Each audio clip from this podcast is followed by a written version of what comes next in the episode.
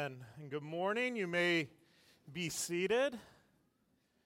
It's great to be worshiping with you this morning, and it's a privilege uh, to open up God's Word uh, with you today. We're going to be uh, continuing our series in the Gospel of Mark. So if you have a Bible or an app or whatever you may be using, you can follow along. We're going to be in Mark, starting at chapter 8. Um, now, what we're going to see this morning, oh, and by the way, I'm sorry, I should have said. Um, uh, kids, if you, if you have young kids that are going to the kids' lesson, now is the time for them to go uh, to the lobby and they'll be walked over next door. And then after service, they'll magically be back in place, hopefully, back there in the lobby. At least that's the intent. So, well, back to where we were. So, we're um, diving into Mark chapter 8 this morning. And what we're going to see is the feeding of the 4,000 okay, where, where Jesus, it seems to be almost a repeat miracle with some little differences. Uh, but the feeding of the 4,000, and then we're going to see an interaction that he has with the Pharisees, which is immediately followed by Jesus trying to teach and help his disciples to understand everything that's taken place. Now, before we dive in, just know we're going to be focusing on the latter half and not so much on the feeding of the 4,000, but we are going to be jumping uh, back in there um, as we go. But let's look to the word now. Mark chapter 8, starting at verse 1. In those days, when again a great crowd had, had gathered and they had nothing to eat, he called his disciples to him and he said to them, I have compassion on the crowd because they have been with me now three days and have nothing to eat. And if I send them away hungry to their homes, they will faint on the way, and some of them have come from afar away. And his disciples answered him, How can one feed those people with bread here in this desolate place? How many loaves do you have? They said. He's, they said, Seven. And he directed the crowd to sit down on the ground. And he took the seven loaves, having given thanks, he broke it and gave them to his disciples to set before the people. And they set them before the crowd. And they had a few small fish having blessed them. He said that these also should be set before them, and they ate and they were satisfied, and they took up broken pieces left over, seven baskets full. And there were about 4,000 people, and he sent them away. And immediately he got into the boat with his disciples, and he went to the district at Dalmanutha. And the Pharisees, they came and began to argue with him, seeking from him a sign from heaven to test him. And he sighed deeply in his spirit, and he said, Why does this generation seek a sign? Truly, I say to you, no sign will be given to this generation. And he left them. He got into the boat again, and he went to the other side. Now they had forgotten to bring bread, and they had only one loaf with them in the boat, and he cautioned them, saying, Watch out, beware of the leaven of the Pharisees and the leaven of Herod. And they began discussing with one another the fact that they had no bread. And Jesus, aware of this, said to them, Why are you discussing the fact that you have no bread? Do you not yet perceive or understand? Are your hearts hardened? Having eyes, do you not see? Having ears, do you not hear? And do you not remember? And when I broke the five loaves for the 5,000, how many baskets full of broken pieces did you take up? And they said to him, Twelve. And the seven for the 4,000, how many baskets full of broken pieces did you take up? And they said, Seven. And he said to them, Do you not yet understand? Let's pray. Oh, Father, as we come to you this morning, we come, I think, even before we get started, confessing that so often we don't understand and we fail to believe, and we need to gather here each Sunday to be reminded of the gospel, to be reminded of our Savior. Would you do that now? Would you help us who are so prone to forget the good news that we need so desperately. And we pray this in the name of Jesus. Amen. Some of you may have read all the way through. Maybe you get, didn't get all the way to the end, but the, all the Narnia series, it ends with a book called The Last Battle. And at the very end of it, you have Aslan, of course, leading a group of folks, and they end up going into this stable that there's going to quickly be the conclusion of everything. We're not going there. But, but there with Aslan and this group of his followers is a group of dwarfs.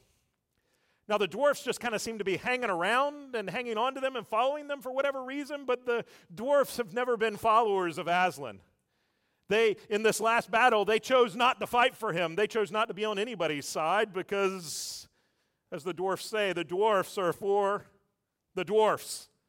Okay, and, and Lucy is there on the last day, and Lucy's looking and she feels pity for these dwarfs who don't understand, who don't get Aslan, who don't know him. And so she says, Aslan, is there anything you can do for them? And he says, Dearest, I will show you both what I can and what I cannot do. And, and so he tries to show him, he, he roars a big roar in front of them, and it's like the dwarfs can't even hear him. They hear something off in the distance, but they don't hear the roar of the lion. And then he sets a feast before them. Okay? Uh, the best food, the best wine, he sets it all before them. And they begin to gobble it up, they begin to eat. But as they begin to eat, they begin to complain about the food. It's not very good. They, they, this is just like stable food. This is, you know, it's like hay, you know, that the horses eat, is what it, it tastes like to them. They, they, they can't taste the good food that's right there in front of them. They, they, they, they can't hear with their ears, they can't see with their eyes, and then they start getting in a fight with each other. And they start, you know, and suddenly everybody's got bloody noses and everything, and, and then finally they settle down. And they say, well, at any rate, there's no humbug here. We haven't let anyone take us in. The dwarfs are for the dwarfs. And then what does Aslan say? This is what he says. He says, You see, they will not let us help them. They have chosen cunning instead of belief. Their prison is only in their own minds, and, and yet they are in that prison and so afraid of being taken out that they, of being taken in, that they cannot be taken out. And what is Lewis getting at here? For the dwarves to believe, to believe in Aslan, to believe the truth, would have meant their destruction. Because the dwarfs could no longer be for the dwarfs. They could no longer be who, who they were. It would, it would mean yeah, they, they could no longer be the dwarfs that they used to be if they were to begin to believe in Aslan. We have something very similar taking place here in our passage uh, this morning as, as the Pharisees, they, they come to Jesus, and what, what goes on? Verse, eight, verse 11.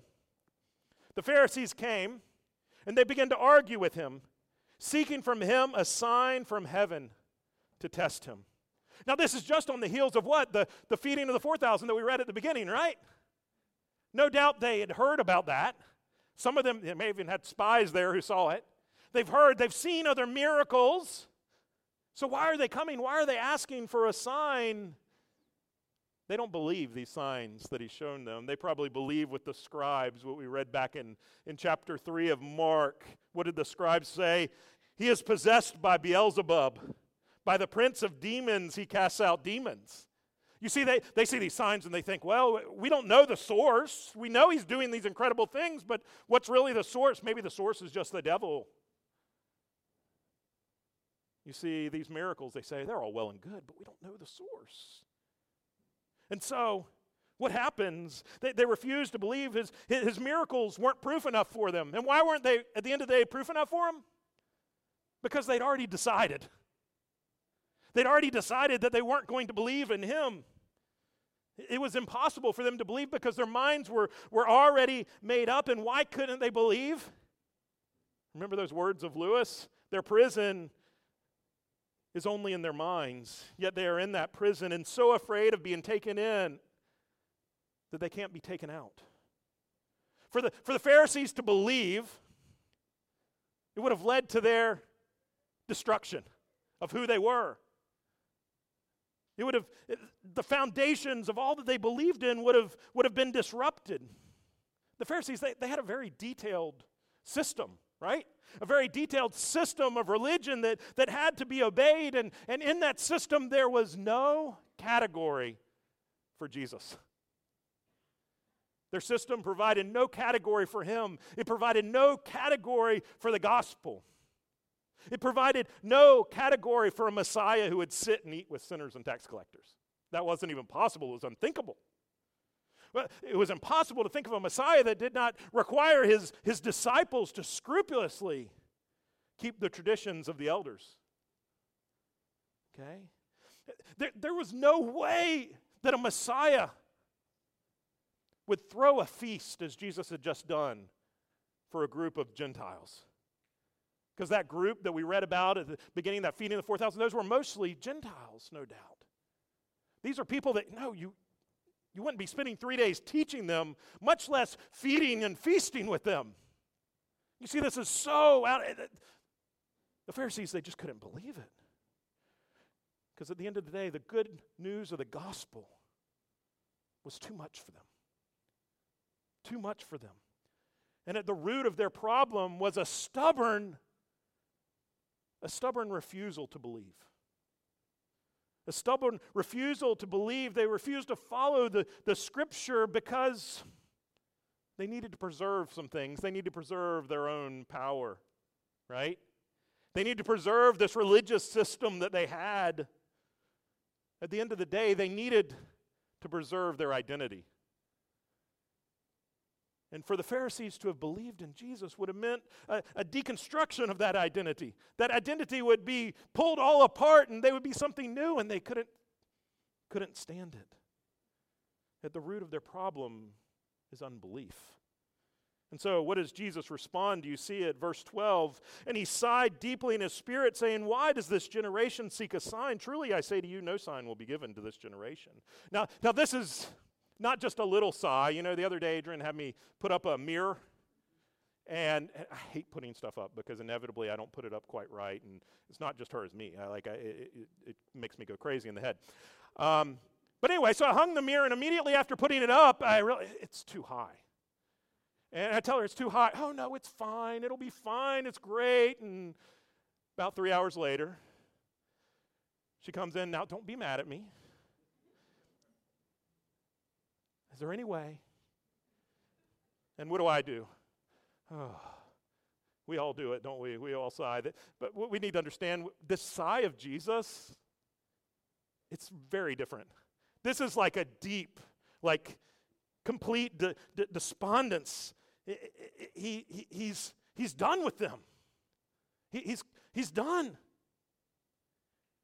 It's a sign of complete exasperation. And so, what does he do? Verse 13, he just leaves them. He's out of there.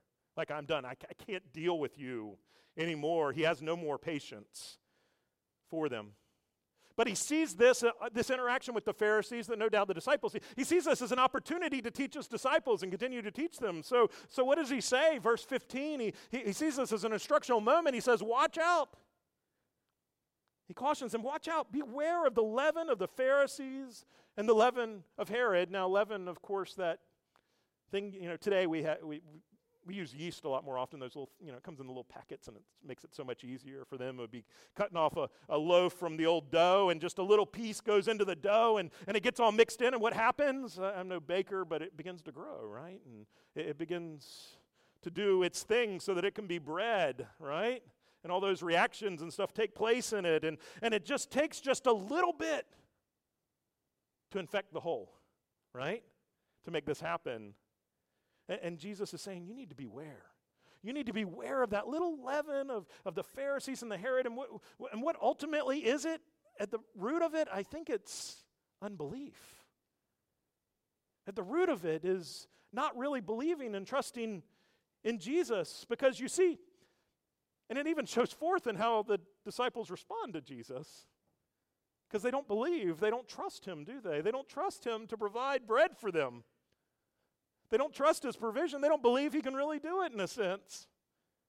And the disciples, they're hyper focused at this moment when Jesus says this. You, you, you know, people, maybe you sometimes get hyper focused on things. You get, you're so focused on something like it doesn't matter what else somebody's trying to tell you, like it doesn't compute. That's the disciples on this day. They're sitting there looking their bellies must have been hungry, I don't know, but then they're thinking, oh, we only have one loaf of bread. What are we going to do? Verse 14, they'd forgotten to bring bread, and they had one loaf in the boat. And then Jesus starts talking to them about this leaven, and, and so then they just think about the bread even more. They completely forget, they, they completely miss this whole idea of the, the leaven of the Pharisees and of Herod. Like they don't, it doesn't even compute. What do they say? Verse 16 they began discussing with one another the fact that they have no bread. Bartholomew, why did you not bring it? You know, that's what, you know, suddenly they're getting in this argument over, it seems, over, you know, who didn't bring the bread? Who didn't do what they were supposed to do? And they've completely missed what Jesus has said. And it would be incredibly comical if it wasn't at all funny. Jesus doesn't laugh at all, does he? Verse 17. Jesus, being aware completely of what's going on here, what does he say? He says, Why are you discussing the fact that you have no bread? What, what, what planet are you on? Have you not been with me recently? Have you not, do you not remember the feeding of the 5,000, the, the feeding of the 4,000? And did you not even hear the words that I just spoke? And what planet are you on? Their problem is a lack of belief, a lack of faith, a, a lack of, of trust in Jesus, right? And let's think, we, we see their, their unbelief in this story. We, their, their unbelief started back with the feeding of the 4,000, right? Verse 4, you know, Jesus had just expressed this, you know, he had this compassion on these people, he wanted to feed them. And, and, and what does the disciples say to him? How can one feed these people with bread here in this desolate place? Again, it would be funny if it wasn't funny, right? I mean, it, they should know. The disciples of all people, they should know how when you're out in a wilderness place and there's a large group of people and they don't have food and you have Jesus with you, they should know exactly where to go. This is on repeat. They've seen it before. Maybe you've seen that movie Groundhog Day, right? You know, and you got Phil, the weatherman, totally self centered, totally focused on himself, and the whole purpose of the movie is for him to finally learn to be selfless, right? And, and when he learns to be selfless, suddenly that day, Groundhog Day, doesn't repeat over and over and over again. What's interesting, the director of that movie, in his mind, whenever he was making it, he believed that that time that it took for Phil was 10 years. That's what he had in mind, is that that was 10 years of Groundhog Day for him to get it. The one who wrote the screenplay originally thought it was an entire lifetime of Groundhog Days for him to get it. Sometimes we can be so dense, so difficult to understand, to see, and that's the disciples here, right? Like this should be repeat for them. They should immediately, oh yeah, we got Jesus with us. We're in a wilderness place. We got a little bit of. This, this is easy. And yet they seem to have no category for that kind of provision yet. They still don't understand. They, they still don't really, really get it. You know, they, they, they doubt at that feeding of the 4,000. And then when they're in the boat, when, when they're there with Jesus and they just have one loaf, they begin to worry again. They doubt that Jesus can provide for them in that instance as well. They just totally fail to see it. They see the same thing multiple times and they still don't get it. They doubt that Jesus is really trustworthy to care for them. Now, Jesus has some words for them, doesn't he? Verse 17. What does he say? He says, Do you not yet perceive or understand? Are your hearts hardened? Having eyes, do you not see? Having ears, do you not hear? And do you not remember? Shaking them, come on. Do you not remember when I broke the five loaves for the 5,000? How many baskets full of broken pieces did you take up? 12. I mean, you could just see the, the, them with their heads down, right? And then just to make sure they understand, and the seven for the 4,000. How many baskets full of broken pieces did you take up? And again, seven.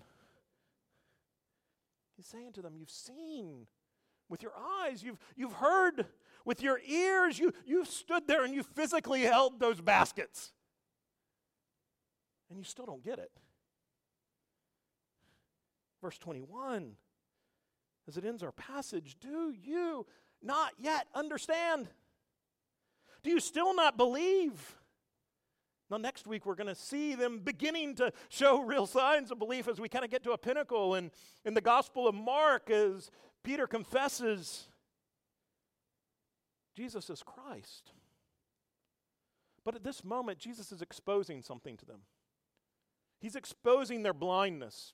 If you'd gone to the disciples, they would have thought, oh no, we know who Jesus is. We got this. We know his provision. We, we, we know these things. And we've been, we want to tell you, we, you know, we got sent out on a mission. Let me tell you all the things that we did. We, we know Jesus, we know him well. And right there in that moment, Jesus is questioning of them, reveals how blind they really are to him, how they lack true, true belief. And, and you and I, we, we read this and we hear, and we see these disciples and we think, how hard headed. What is their problem? They're with Jesus. But we need to ask the question are you and I, are we really any different? Do you struggle to believe at times that, that this, all of this could really be true? Do you too have pockets of resistance to Jesus? Or you're afraid to let him in? No, you should, but if you let him in, you're, you're afraid that he's going to mess it up. And you don't trust that whenever he does away with things in you, that he's actually bringing something better. Everyone here in this room right now struggles with unbelief. Don't miss it for a moment. Calvin, I'm not going to read the quote, but, but Calvin, John Calvin kind of said there's three categories of people. There's, there's a couple of people with really strong faith. There's a few people with like medium sized faith. And then there are many, most of us, who have a small measure of faith. You see, as you're here this morning, you've either never believed and, and have never expressed faith. And to you, we want to call you to, to Jesus, to the, to the one who went to the cross, who, who died the death that we all deserve to die. We want to call you to come to Jesus and embrace him as the one, as the Savior of your soul, the one who's done what you cannot do, who died for you so that you might have life, to cover your sins, to wash you clean. So either you've never believed before, or there's another camp of people, people who might express many of us who, who've put our faith in Christ, who are united to Him, but you still struggle with unbelief. And you, you say with that father that we're going to see in a few weeks, hopefully you say with that father that we're going to see in a couple of weeks, I believe. Help my unbelief. Now, where do you find this doubt in you? Where do you struggle with belief? Where do you resist Jesus? Where's that place that, that, that you say with the dwarfs, the dwarfs are for the dwarfs? You know, that, that Steve's for Steve. That place where you're so afraid of being taken in that you cannot be taken out. A couple areas I, I just want to throw out there real quick.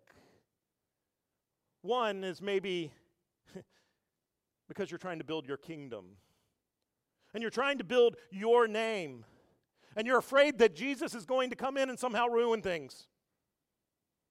Because he's going to come up and, and somehow you're, you're going to have to maybe be more generous than you are. You're going to have to maybe give up some of your stuff.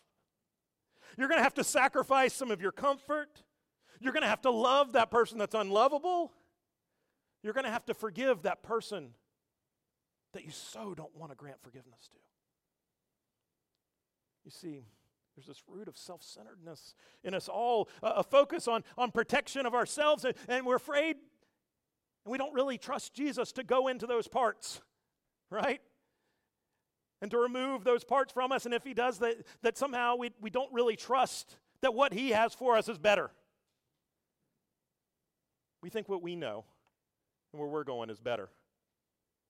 You know, I, would hate for my family to come up here right now and they could tell you all the way that this preacher before you is, is so often so self centered.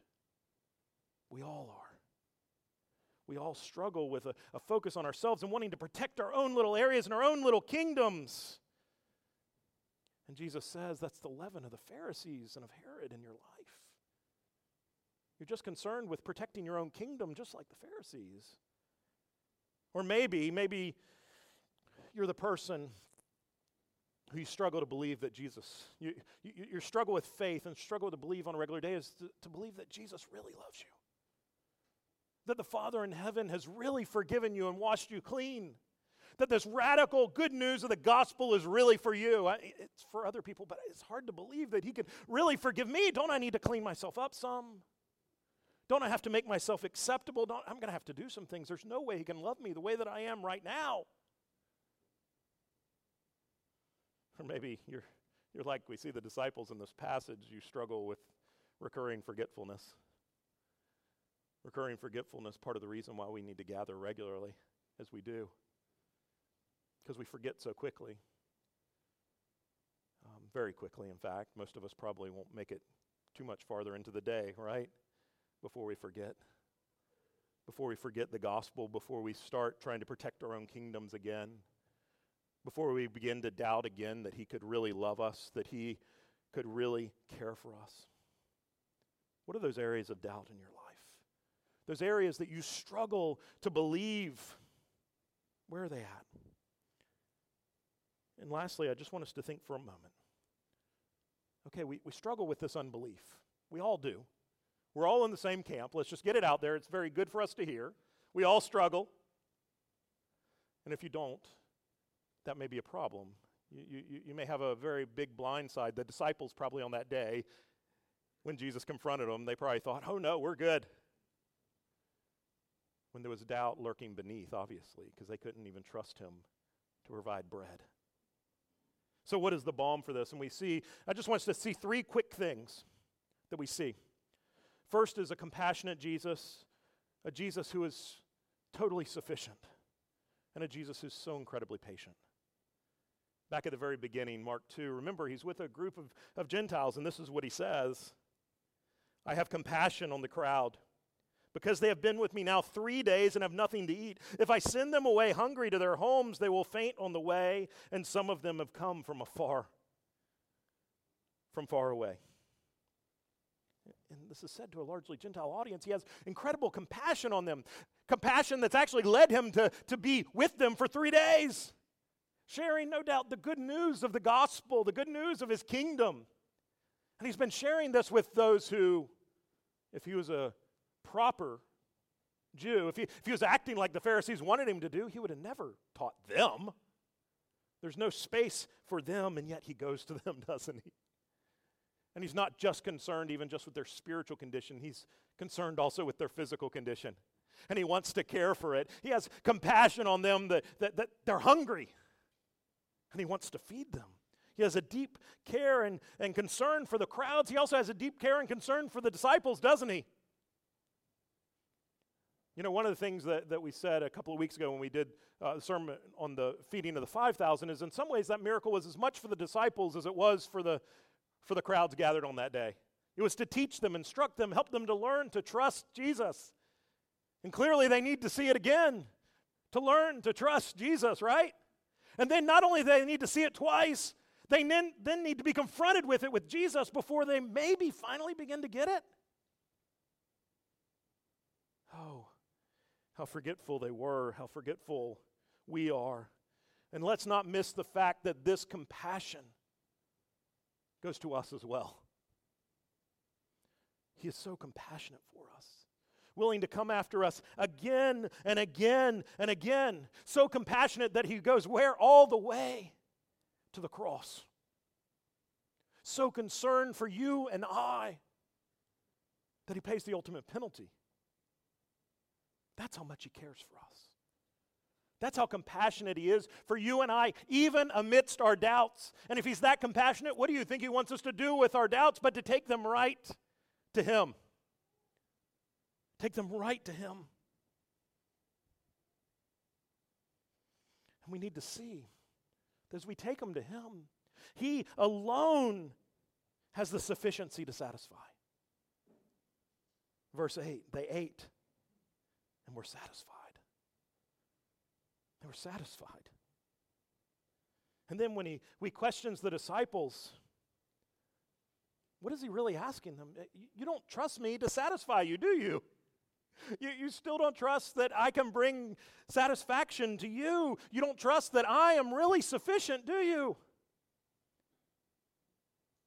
Do you know that He alone is sufficient? Or have, do you find that you're constantly looking to things in this life to satisfy? Just the other day, we, we had a, some folks over at the house, and we were talking. In the midst of it, came up just a simple little observation that, you know, if you own a home, what do you have? You have a list, right? And that list never ends, does it? the list of things that you want to do to it, the way you want to make it better, the things you want to hang on the wall, things you want to take off the wall, the things that you need to replace. It never ends. You get a few things done, you might find a moment of satisfaction or joy, and then it's gone because then your mind's completely onto the next thing that you need to do. And Jesus is entering in as he is for the disciples and saying, I'm sufficient. I alone am the bread of life. I alone am the living water that can fill you up. He has everything that we need. Your, your deepest longings can only be met in Him. So, what do we do with those longings, our, our, our, our desires, our, our unbeliefs? What do we do? We take them to Him. And He alone can satisfy. We don't take them to the store, you know? Think somehow we can go up and down the aisles at Target or something and, and, and satisfaction is somehow going to fill us up, right? But so often that's the way we live, right? That these other things are going to come in and, and satisfy. And he says, No. No. That satisfaction is only going to come in Jesus. And so, not only is he sufficient, um, not, not only is he incredibly compassionate, he's also so, so patient, isn't he? It's interesting, he was exasperated with the Pharisees, but he was not exasperated with his disciples, is he? Verse 17, do you see what he said? Why are you discussing the fact that you have no bread? And I want you to catch this. Do you not yet understand? He has a great hope for them. And that hope comes in that very last verse of our passage as well. As he asks that question in verse 21 Do you not yet understand? He's so patient, isn't he? He's patient with his disciples. And He's patient with you and I as we struggle with unbelief, as we forget again. He is so patient with us, isn't He? We all struggle. I hope you see, if you don't get anything else, I hope you get this that we all struggle with unbelief. It comes in different forms and fashions, but it's a struggle for us all. And we should not ignore it. That's the worst thing we could do. We should not ignore it and think for a moment that it's not there. We must not allow ourselves to be blinded by it. We must instead learn to come to Him with our struggle, come to Him with our unbelief. To say to Him, Father, I'm struggling here in this place. In fact, I'm kind of scared to allow you authority over this area of my life. I'm afraid I might lose something. And I struggle to believe that you're even better than what I might lose. But isn't that us? Isn't that you? It's me, at least. Maybe I'm just preaching to myself this morning. There was, and I'll close with this. Um, a few years back, a, a, an elder in our denomination, he suffered a lot of lo- loss in his life. And he took a class he audited in a class on suffering. And one of the assignments during that class was to write out a lament. You know, like you have Psalms of Lament and the Psalm, you know, to, to write out a lament to God. And so he wrote it out, and I want to share it with you now. And he wrote it as kind of a responsive back and forth between him and God. Hope you'll hear it this morning. This is what he wrote. Why did my daughter's husband break her heart? I know, little child. Won't you tell me, Father? I won't, my son. Why does my wife have to live in pain? I know, little child. Won't you tell, my fa- tell me, Father? It would be easier. It wouldn't, my son. Why do parents have to bury their children? It isn't right. It isn't, little child. Then get rid of death, Father. I am, son. Why are your people abused, persecuted, and killed? Can't you protect them? I can, little child. Then do something. I did, my son. Why do my parents need to finish their lives in unrelenting misery? How is that merciful? It is, little child. then I don't understand mercy. You don't, my son. But it all hurts so much sometimes. I know it does, little child. How do you know, Father? I've felt all the pain of sin, my son. Can't you make it all stop? I can, little child. Then do it, Father. I started 2,000 years ago and we'll finish soon, my son. I believe you, Father. Help my unbelief. I love you, son. Jesus comes to us this morning. And he asks that question, the same question he asked the disciples. Do you? Do you not yet understand? Let's pray. Oh, Father, we, we do struggle to believe. We struggle to trust you. We struggle to trust your provision in our life. We struggle sometimes to believe that you really are good, that in some way you really are working all this together for good. It's sometimes it's hard to believe. We thank you for our Savior who has come in to this world, who walked in our shoes, who knows our suffering. And we thank you and we trust your word this morning that you are making all things good. And we look forward to that day when all pain and sorrow will be gone. We believe your word to be true. But at the same time, we struggle to believe that it is. Oh, Father, would you help us this morning to say, I believe, help my unbelief? Would you go with us as we go into our week, helping us to take our struggles or all of those opportunities and places where we struggle to believe. Would you help us to take them to you?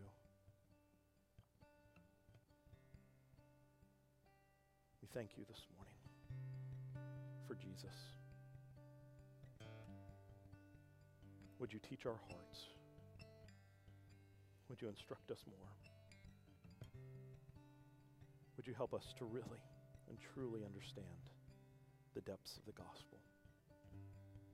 We pray this in the matchless name of Jesus. Amen.